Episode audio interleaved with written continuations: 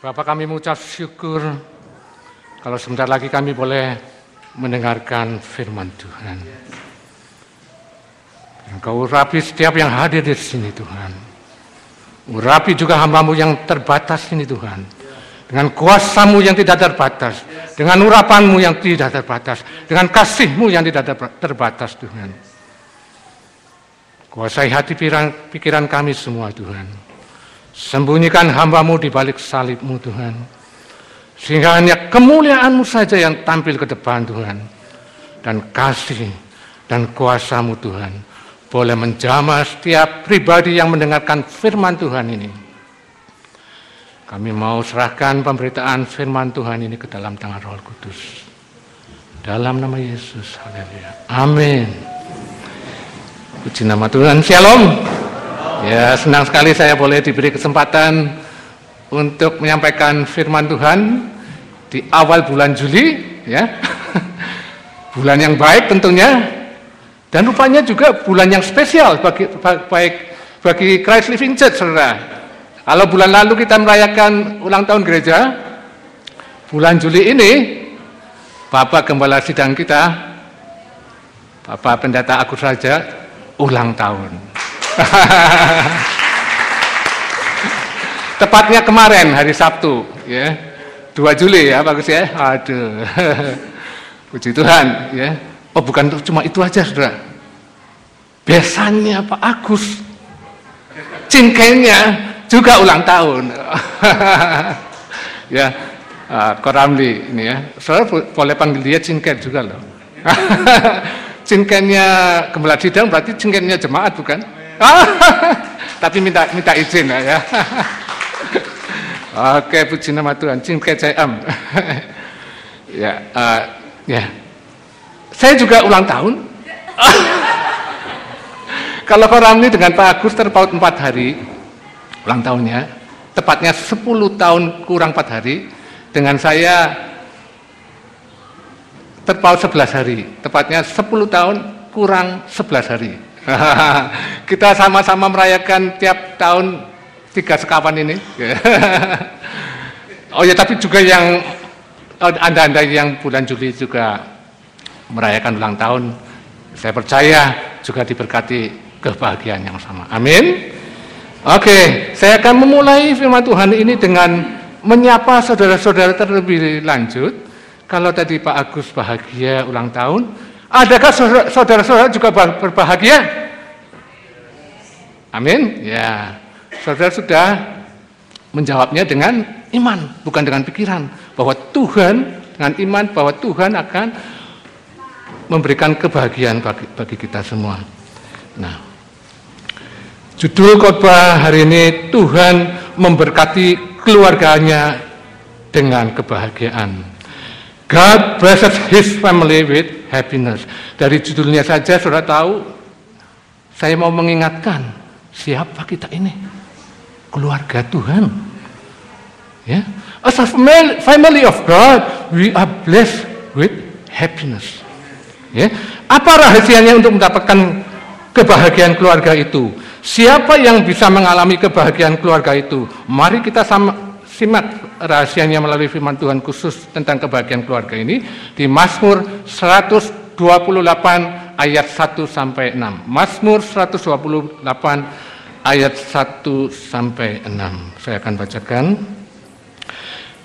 Berbahagialah setiap orang yang takut akan Tuhan, yang hidup menurut jalan yang ditunjukkannya.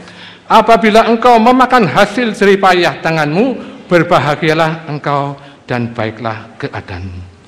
Istrimu akan menjadi seperti pohon anggur yang subur di dalam rumahmu dan anak-anakmu seperti tu, tunas pohon zaitun sekeliling mejamu. Wah, Sesung, sesungguhnya demikianlah akan diberkati orang laki-laki yang takut akan Tuhan.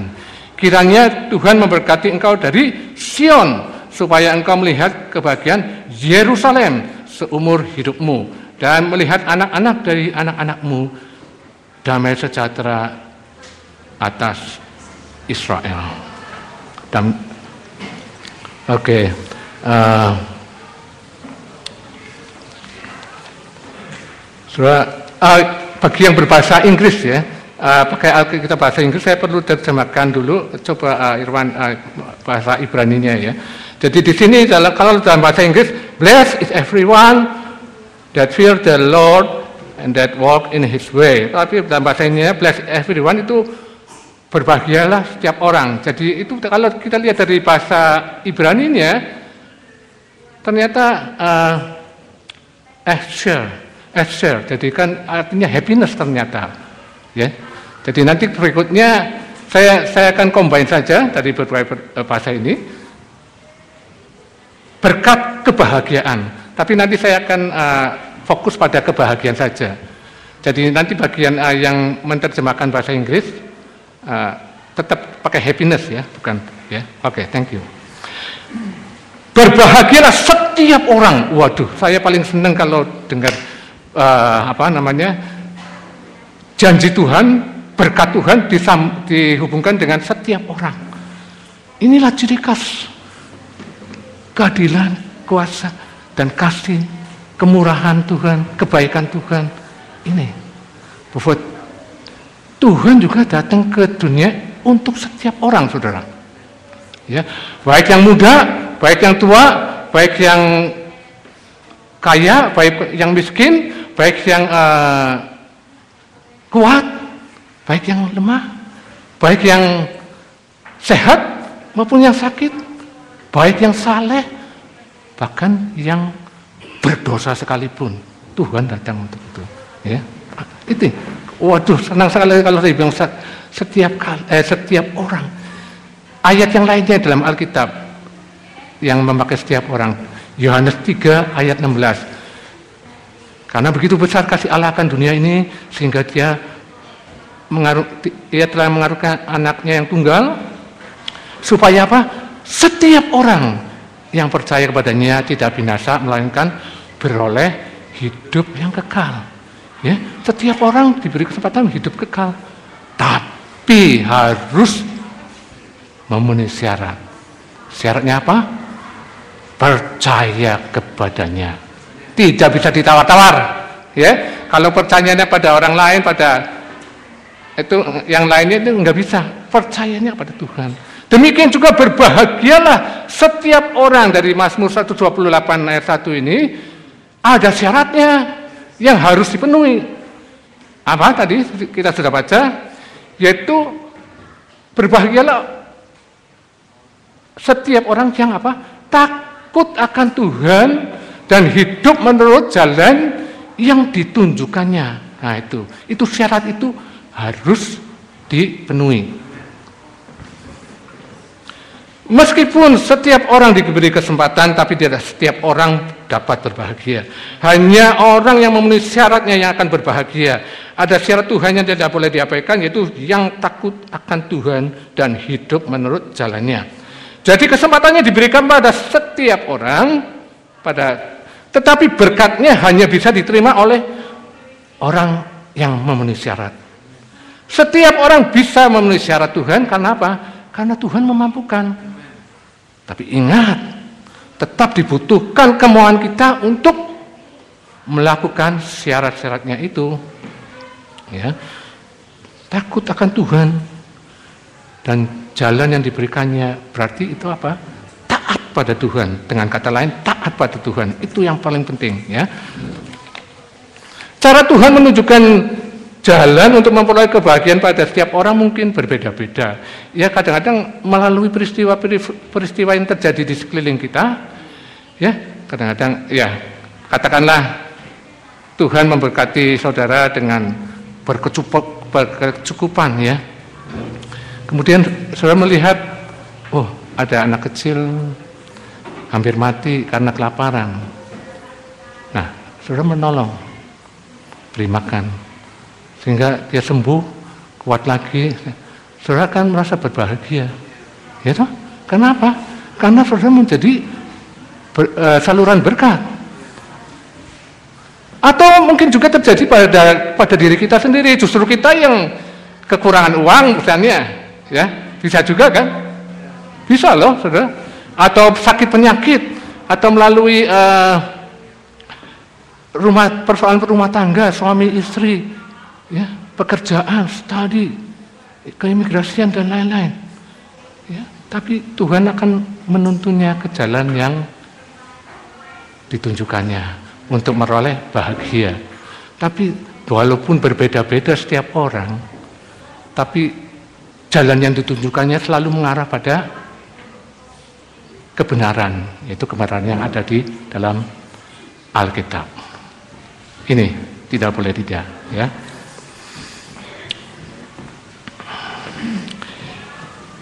Yang menjadi masalah, saudara, orang ini sering kali mencari jalannya sendiri. Nah, ini, ini. Ya, kita kadang-kadang juga begitu. Kita, kita mau, makanya sehari ini kita mau ingatkan, saya mau ingatkan, mencari jalannya sendiri, pikir, wah, ini lebih baik dengan kepandaian sendiri, kemampuan sendiri. Oh, saya kan insinyur, oh, saya kan ini. Ya, memang bisa berhasil. Ya, saya akui juga bisa berhasil tapi terkadang juga bisa apa e, menjebak atau mencelakakan bahkan saudara. Mengapa? Sebab kita tidak tahu masa depan kita, kita tidak tahu hari depan kita, hari esok pun kita tidak tahu. Tapi Tuhan tahu. Apa kata Tuhan? Sebab aku ini mengetahui rancangan-rancangan apa yang ada padaku mengenai kamu. Demikian firman Tuhan. Yaitu rancangan damai sejahtera bukan rancangan kecelakaan yang membawa kamu pada kepada hari depan yang penuh pengharapan. Wah, luar biasa. Hari depan yang penuh kebahagiaan, hari depan yang penuh segala-galanya yang Tuhan sudah uh, persediakan bagi kita. Amin. Kadang juga orang terjebak karena tidak mengetahui memilih berkat dari sumber lain karena tidak mengetahui e, keistimewaan ciri khasnya Tuhan Yesus yang luar biasa itu. ya, jadi wah terpengaruh orang malah cari berkatnya tempat lain. Coba kita lihat uh, berkat Sion ya. Nah, tadi ayat yang ke lima. Kiranya Tuhan memberkati engkau dari Sion supaya engkau melihat kebahagiaan apa? Yerusalem seumur hidupmu dan melihat anak-anak dari anak-anakmu damai sejahtera atas Israel, Sion, Yerusalem, Israel. Saya mau jelaskan dikit ya. Kalau Tuhan memberkati dari Sion, Tuhannya ada di mana? Sion ya. Ya. Jadi jalan yang ditunjukkannya itu pasti ke Sion. Jangan kita pilih ke Shanghai atau ke uh, Istanbul, Turki. Salah. Ya, Sion. Ya, kalau saudara pernah ke Israel, waktu saya ke Israel, tur ke Israel bersama-sama kami naik bus ke Sion. Ya, sam, uh, waktu sampai saya turun dari bus, mana Bukit Sionnya mana ya? Sion berarti Bukit Sion ya. Terus itu yang kamu injek itu Bukit Sion. Oh, ya saya tahu Sion dari Alkitab doang ya. Ternyata Bukit Sion itu tidak tinggi. Saya pikir menjulang tinggi gitu. Ya Bukit Sion yang gitu aja. Entah. Ya, saya kasih ilustrasi, misalnya uh, ini uh, stage ini ya, mimbar ini ya, Bukit Sionnya ya. Kemudian Tuhan ber, ber, memberikan berkatnya pada Ahon misalnya ya uh, Ahon, ini berkatmu hari ini. Ahon yang sedang pelayanan sound system sana, mesti menuju ke Sion, menuju ke depan sini, datang kepada Tuhan. Datang kepada Tuhan itu secara utama, tidak boleh tidak. Ahon tidak bisa berkata, oh saya sedang sibuk uh, melayani sound system. Wah, kalau tidak memprioritaskan Tuhan, ya tidak dapat berkat. Ya simpel itu. Ya kadang-kadang uh, bagaimana ciri khasnya Tuhan bagaimana? Jadi uh, Ahon datang ke depan sini ke, ke Sion ya. Katakanlah dia sudah sampai sini. Apakah Tuhan akan mengulurkan berkatnya? pada Ahon yang di bawah? No, no way. Itu bukan cara Tuhan, itu bukan ciri khas Tuhan. Tuhan akan meminta Ahon naik. Satu level dengan Tuhan, wah luar biasa. Satu level dengan berhadapan di dalam hadirat Tuhan. Tuhan hadir di situ di dalam hadirat Tuhan itu luar biasanya. Ya, tidak mungkin ya mengalurkan gini. Mengapa? Mengapa harus satu level? Sebab siapakah Ahon? Keturunan ilahi, keluarga Tuhan. Nah itu di situ. Ingat, kadang-kadang kita nggak mengerti. Ya Tuhan mesti mau sama-sama.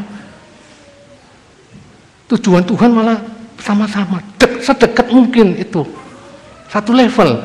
Siapalah kita sebetulnya sampai kita harus dipersilakan satu level. Wah, cuma Tuhan Yesus Kristus. Luar biasa, saudara. Ya, katakanlah Ahon, Ahon itu minta berkatnya Pak mie ayam gitu ya. ya sukanya Pak mie ayam. Kemudian dalam meja perjamuan kudus, eh, meja perjamuan itu sudah ada uh, Pak mie ayam. Ya.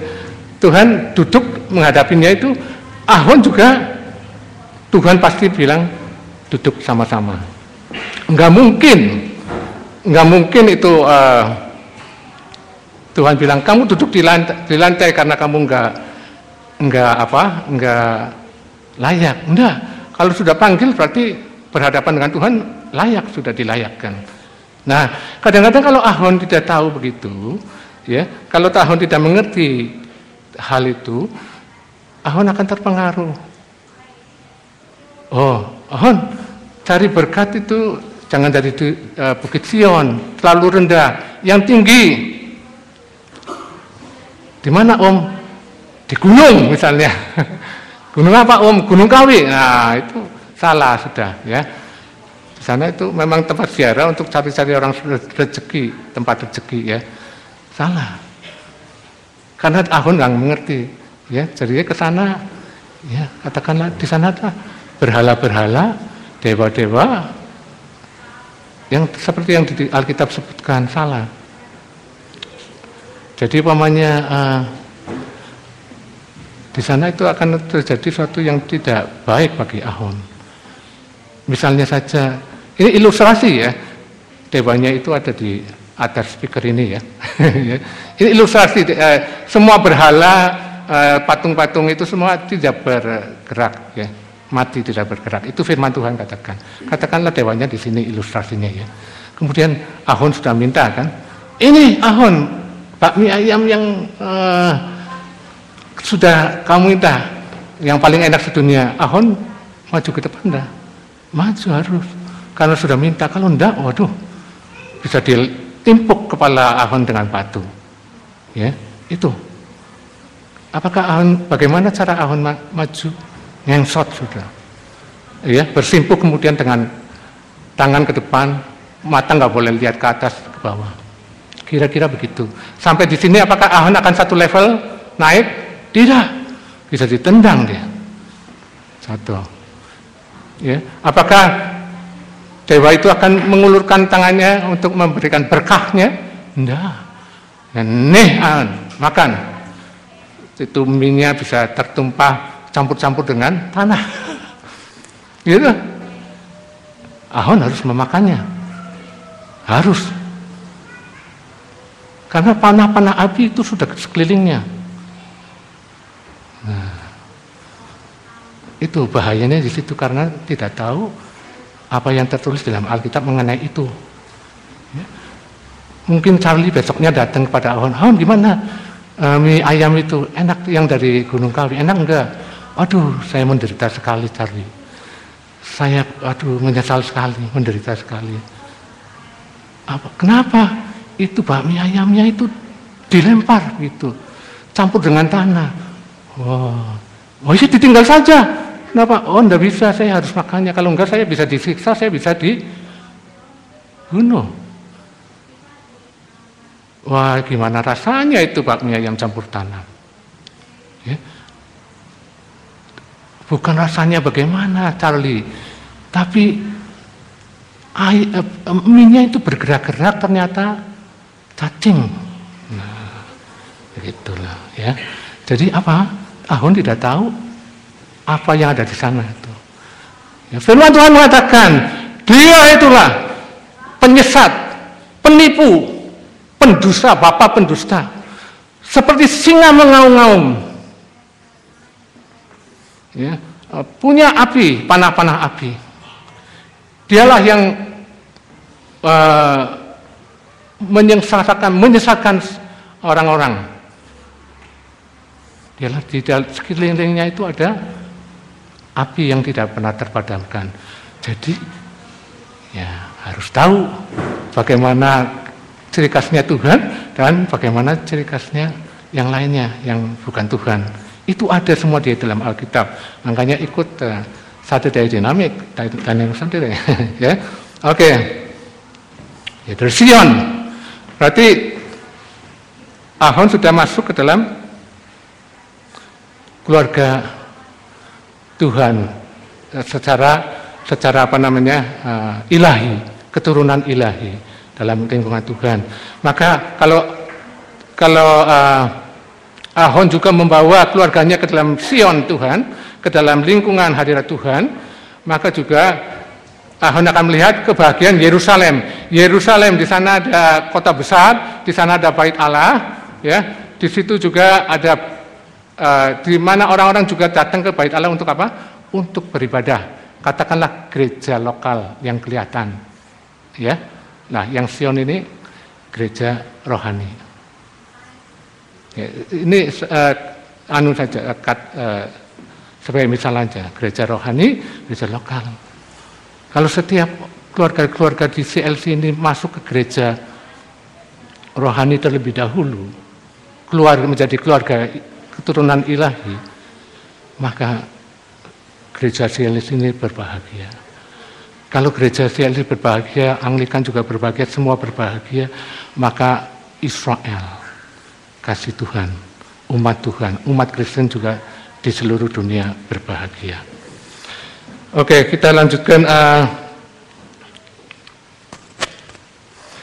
ayat yang kedua. Mereka apa? Apabila engkau memakan hasil jeripaya tanganmu, berbahagialah engkau dan baiklah keadaanmu. Ya. Sering orang berjeripayah mencari nafkah karena mereka pikir itu adalah jalan satu-satunya untuk mendapatkan bahagia. Duit banyak, ya berhasil kan bahagia. Tapi tidak begitu rupanya saudara. Orang bisa saja ber, berhasil mengumpulkan berkatnya, tapi tidak berhasil menikmatinya.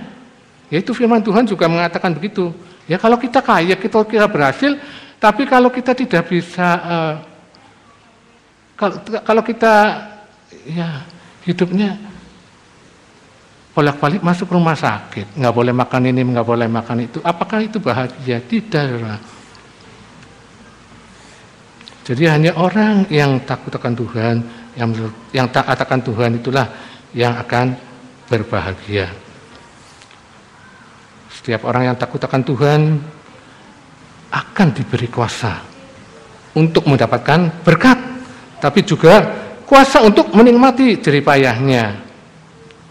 Hari ini saudara semuanya kesempatan yang sama untuk berbahagia, tetapi tetapi bahagia, kebahagiaan saudara tergantung pada keputusan Anda untuk taat kepada Tuhan dan hidup sesuai dengan jalan yang ditunjukkannya melalui Alkitab. Jangan lewatkan kesempatan untuk berbahagia ini. Nikmatilah kebahagiaan yang saudara sekarang sudah Tuhan sediakan. Orang yang takut akan Tuhan, pasangan hidupnya dan anak-anak cucunya akan berbahagia. Ayat 3 sampai 6. Istrimu akan menjadi seperti pohon anggur yang subur di dalam rumahmu dan anakmu anakmu seperti tunas pohon zaitun sekeliling mejamu. Sesungguhnya demikianlah akan diberkati orang laki-laki yang takut akan Tuhan.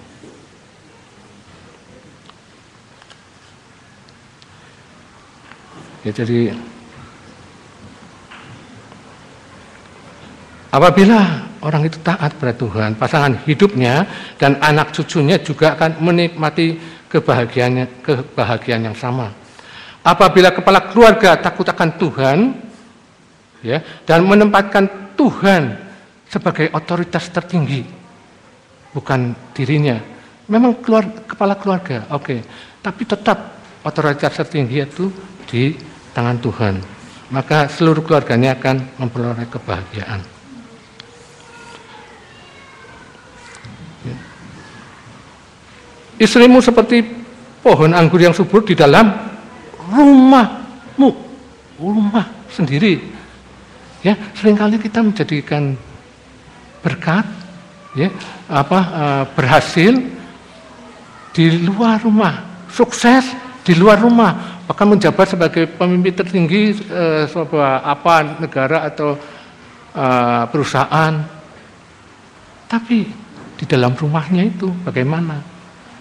Kadang-kadang malah di rumahnya berantakan, istrinya nggak nggak nggak bahagia, anak-anaknya ke mana-mana gitu. Nah, itulah gampang memang kita menunjukkan sesuatu yang bahagia, sesuatu yang sukses, sesuatu yang sempurna di hadapan orang-orang, nggak kelihatan.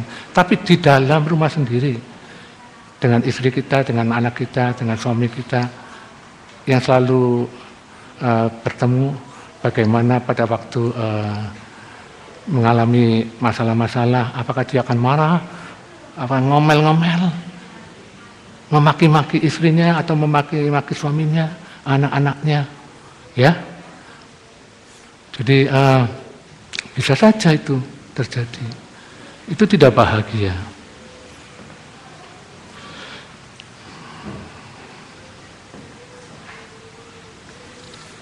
Tapi yang tandanya bahwa keluarga yang bahagia ada apa?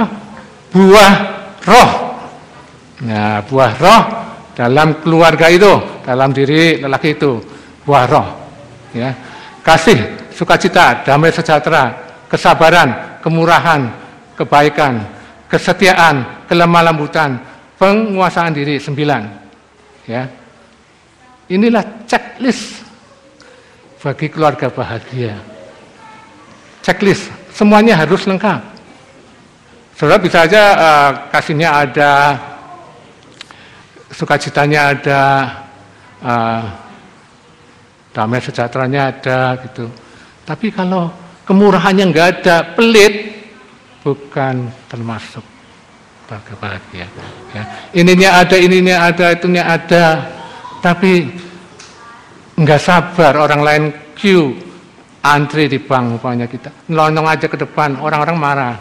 Bukan itu ya. Bukan yang bahagia yang seperti itu. Oh iya, uh, kita akan ilustrasi sebagai anggur. Coba gambar anggur ya, nah gitu ya, anggur tuh lebat. Ranting-ranting buah anggur itu kalau tidak melekat pada pokoknya, itu tidak akan berbuah. Apalagi kalau mau melekatnya di pohon yang lainnya, itu namanya benalu. Ya harus melekat pada pokok anggur. Pokok anggur itu dalam uh, yo, uh, dalam Yohanes 15 ayat 5, Akulah pokok anggur dan kamulah ranting-rantingnya. Barang siapa tinggal di dalam aku dan aku dalam dia, ia berbuah banyak sebab di luar aku kamu tidak dapat berbuat apa-apa.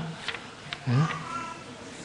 Demikian juga kita harus taat pada Tuhan dan melekat pada jalannya, jalannya supaya bisa menjadi berkat bagi pasangan kita di dalam rumah tangga. Bagaimana kita hidup di dalam rumah kita merupakan ujian bagi orang Kristen. Ya tadi saya sudah jelaskan. Di luar kita uh, kelihatan baik tapi di, di dalam berantakan gitu ya, tapi harusnya ada seperti itu. Jadi kita harus melekat pada pokok anggur itu, pada Yesus.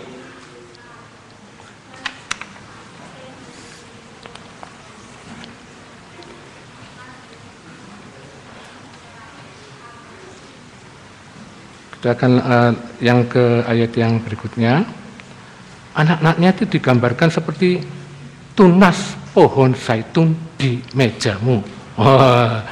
Saudara, tuntas pohon zaitun di mejamu. Ya. Namanya pohon zaitun itu uh, apa? Minyaknya kalau sudah berbuah, nanti ini masih tunas ya. Kalau sudah berbuah, minyaknya mahal, saudara. Mahal. Dan itu pohon itu pohon uh, kemudian juga kalau di meja juga enak. Salad itu saya paling senang tuh. Ada yang hijau ada yang hitam itu senang saya. Ya. Itu merupakan suatu kebahagiaan ya. Coba kita lihat uh, uh, gambarnya pohon zaitun. Wah itu besar sekali ya Kebandingkan dengan orang yang berdiri di di sebelah kanan ini Wah, umurnya berapa itu? Besar sekali. Luar biasa. Umurnya nggak ada yang tahu sekarang sudah.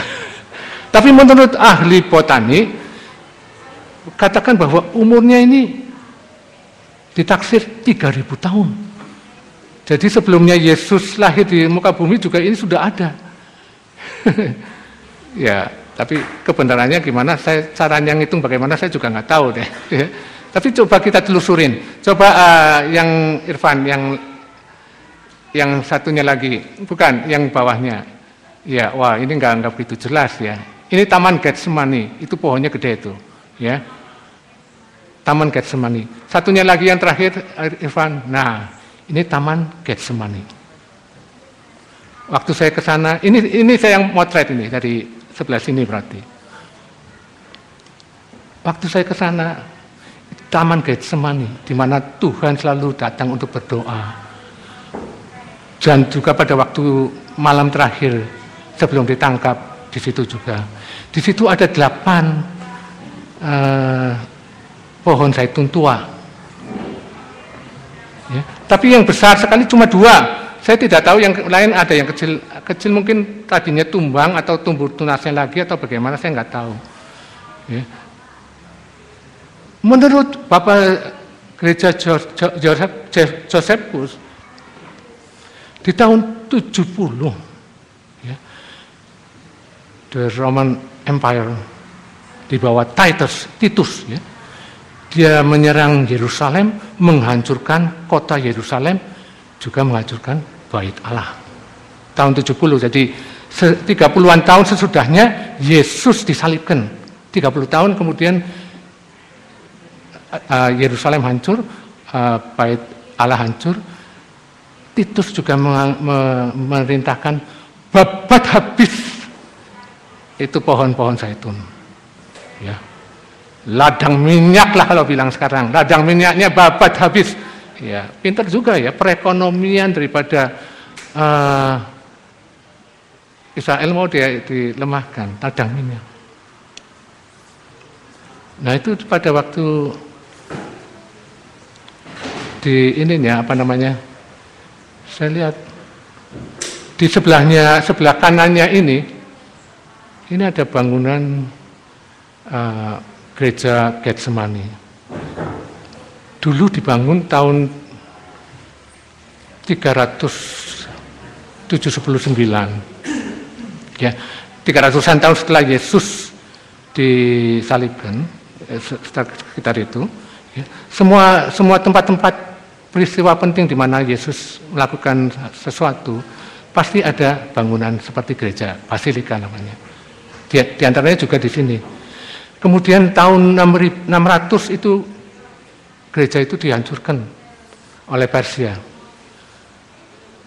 Dibangun lagi, puji nama Tuhan yang dihancurkan bukan tamannya itu, gerejanya itu ya. Dihancurkan, dibangun lagi, kemudian uh, ta, sekitar sekitar uh, perang salib tahun 1100-an gitu, dihancurkan lagi, dibangun lagi. Turki dihancurkan lagi, dibangun lagi sampai sekarang gereja Getsemani tapi tamannya tetap terpelihara. Puji nama Tuhan. Itu luar biasa. Ya, luar biasa. Banyak di tempat-tempat sana tetap tetap dipelihara dari abad-abad pertama dulu. Saya merasa Saya diberkati sekali sama Tuhan waktu saya foto ini, cepet. Wah, ada sesuatu yang lain. Saya encourage saudara untuk datang ke sana, saudara. Terutama Pak Agus nih. Ada sesuatu yang lain, saudara. Rupanya setiap orang yang rindu untuk datang ke sana, untuk melihat bagaimana eh, di mana uh, uh, Tuhan Yesus itu berada, kita percaya bahwa Tuhan Yesus itu, itu dulu di situ, ya, itu akan diberkati dengan sesuatu yang lain.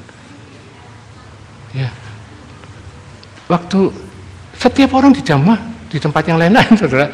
Ada yang dijamah di tempat Getsemani, ada yang dijamah di tempat uh, Yesus di ditahan semalaman di bawah tanah. Ada juga yang terjamah pada waktu di Kana, perkawinan Kana, macam-macam. Nah saya ini terj eh, terjamah pada waktu ke Yerusalem.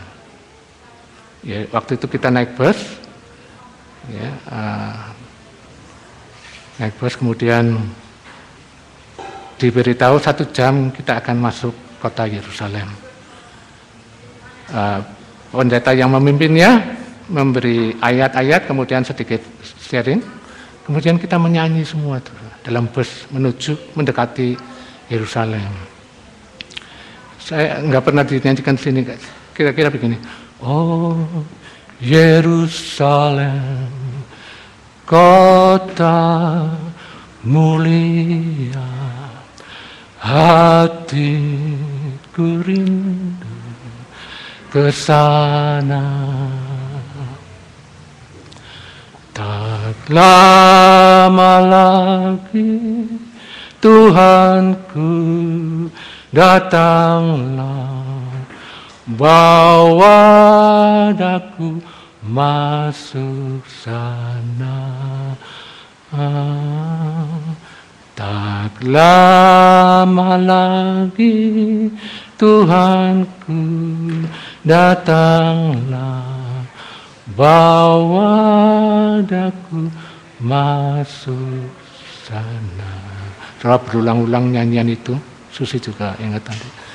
Saya tiba-tiba menangis.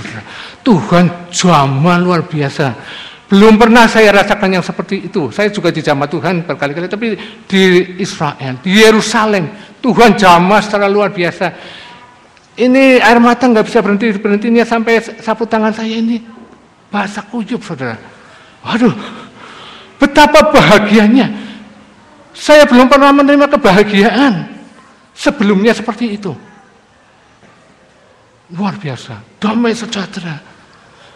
Dibandingkan dengan kebahagiaan yang tidak ada kebahagiaan, eh, tidak ada kasih, cinta kasih manusia yang pernah diberikan saya sebelumnya yang bisa membahagiakan seperti itu. Walaupun itu dari papa mama saya, dari cinta kasih dari istri saya, anak-anak saya, belum pernah saudara. Enggak ada apa-apanya ini. Enggak ada apa-apanya saudara. Wah luar biasa itu. Saya ini yang di dunia, ini tidak ada apa-apanya. Baik ini posisi saya, pekerjaan saya umpamanya, dibandingkan jabatannya Julia Gillard Kevin Rat, nggak ada apa-apanya saya. Keuangan saya, kekayaan saya dibandingkan dengan konglomerat nggak ada apa-apanya. Pelayanan saya ini juga nggak ada apa-apanya kalau dibandingkan uh, misalnya Reinhard Bongke, nggak ada. Tapi di Yerusalem Tuhan menyatakan inilah anakku yang kukasihi. Ya, saya mengencourage saudara untuk datang ke sana. Ya. Don't worry.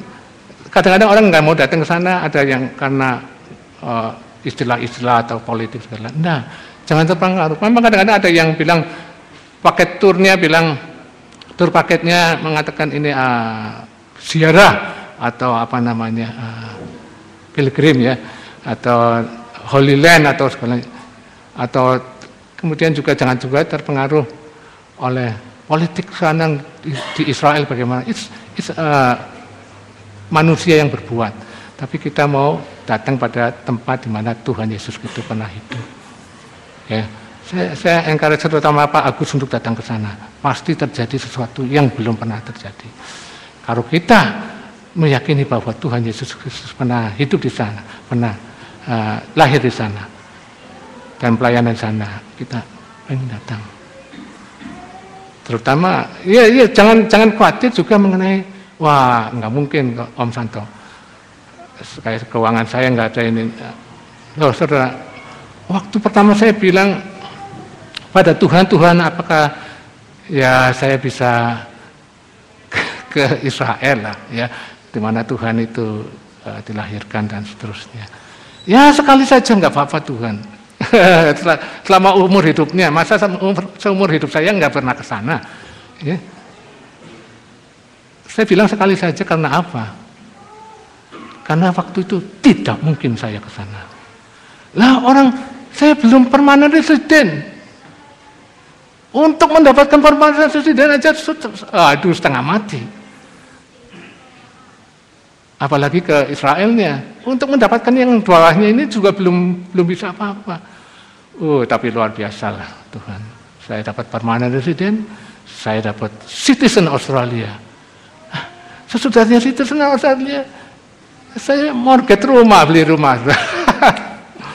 Dan agent eh, providernya bilang, kamu installmentnya cicilannya sampai 30 tahun. Wah, berarti saya umur 80. Oh 80 bagaimana ya kalau masih kerja masih kuat uh, bayar rumahnya itu. Nggak masuk akal sudah. Luar biasa nggak masuk akal. Wala di tahun 2006 lunas rumah itu. Waduh luar biasa Tuhan. Bahkan saya berlebih. Mau ke Jepang saya ke Jepang ke Eropa ke Israel. Bahkan kalau keliling dunia pun kalau Tuhan sudah siapkan pasti. Ya, saudara, jadi, jadi jangan terpengaruh saya tidak punya ini saya ini saya ini. Beriman. Ah, itu saja ya. Saya cuma akan uh, mengencourage saudara untuk melihat lebih dekat pada di sana juga saya soalnya dapat kebahagiaan yang di Sion. Sionnya betul-betul yang di Israel itu.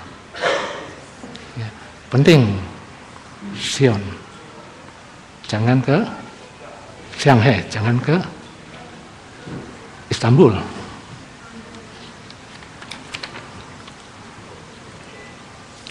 Ya, oke. Okay, uh, eh, kembali lagi, anak-anak yang dekat dengan orang tuanya menunjukkan bahwa mereka ikut menikmati kebahagiaan orang tuanya. Banyak anak-anak yang tidak. Jadi tadi jelas ya, ya, anak-anak menjadi uh, seperti tunas di pohon zaitun sudah jelas ya. Jadi pohon zaitun nantinya jadi apa? berbuah segala itu itu sampai turun temurun sampai generasi-generasi berikutnya ya. Itu menjadi uh, harapan keluarga juga. Uh, mungkin tim, tim musik bisa maju ke depan, saya mau Nyanyi. Apabila istri takut akan Tuhan dan hidup menurut jalan yang ditunjukkan Tuhan, maka mereka akan bahagia. Dan anak-anak dilahirkannya pun akan membawa kebahagiaan bagi seluruh keluarga dan menjadi harapan untuk masa depan. Mereka akan taat, hormat, dan berbakti kepada orang tua. Uhau, ya itu betul, bagus tuh. Uhau. Maka tidak heran mereka akan berumur panjang. Ya, Efesus 6 ayat 1 sampai 3. Orang yang takut akan Tuhan itu akan melihat kebahagiaan anak-anaknya yang hidup rukun dan punya hubungan yang dekat satu sama lainnya sehingga membentuk keluarga yang besar yang kuat seperti pohon. Itu saya itu tadi. Umurnya panjang diberkati Tuhan sampai anak cucunya. Bahkan generasi demi generasi bisa di uh, di mendapatkan peroleh kebahagiaan kesimpulannya ya jadi penting ditegaskan di sini ya tadi ya uh, datang kepada Tuhan dalam hadirat Tuhan dalam keturunan ilahi Tuhan. Itu gereja rohani. Baru kita urusin gereja yang uh, lokal. Baru seluruh dunia. Ya kalau kita mau terjadi revival dalam penjangkauan dunia sampai ke ujung bumi harus terjadi dulu revival di dalam gereja kita. Kalau mau terjadi uh, revival dalam gereja kita, harus terlebih dahulu terjadi revival dalam keluarga kita.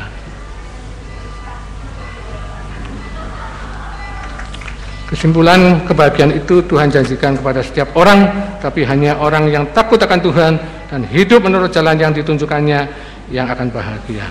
Suami dan istri adalah kunci utama kebahagiaan keluarga, karena itu masing-masing harus taat kepada Tuhan dan bisa melihat kebahagiaan seluruh keluarga sampai anak cucunya. Anak-anak yang dilahirkan dari orang tua yang berbahagia juga akan menjadi kebahagiaan bagi seluruh anggota keluarga dan boleh menjadi harapan di hari tua bagi ayah dan ibunya. Ya. Oh Yerusalem, oh Yerusalem, oh Yerusalem.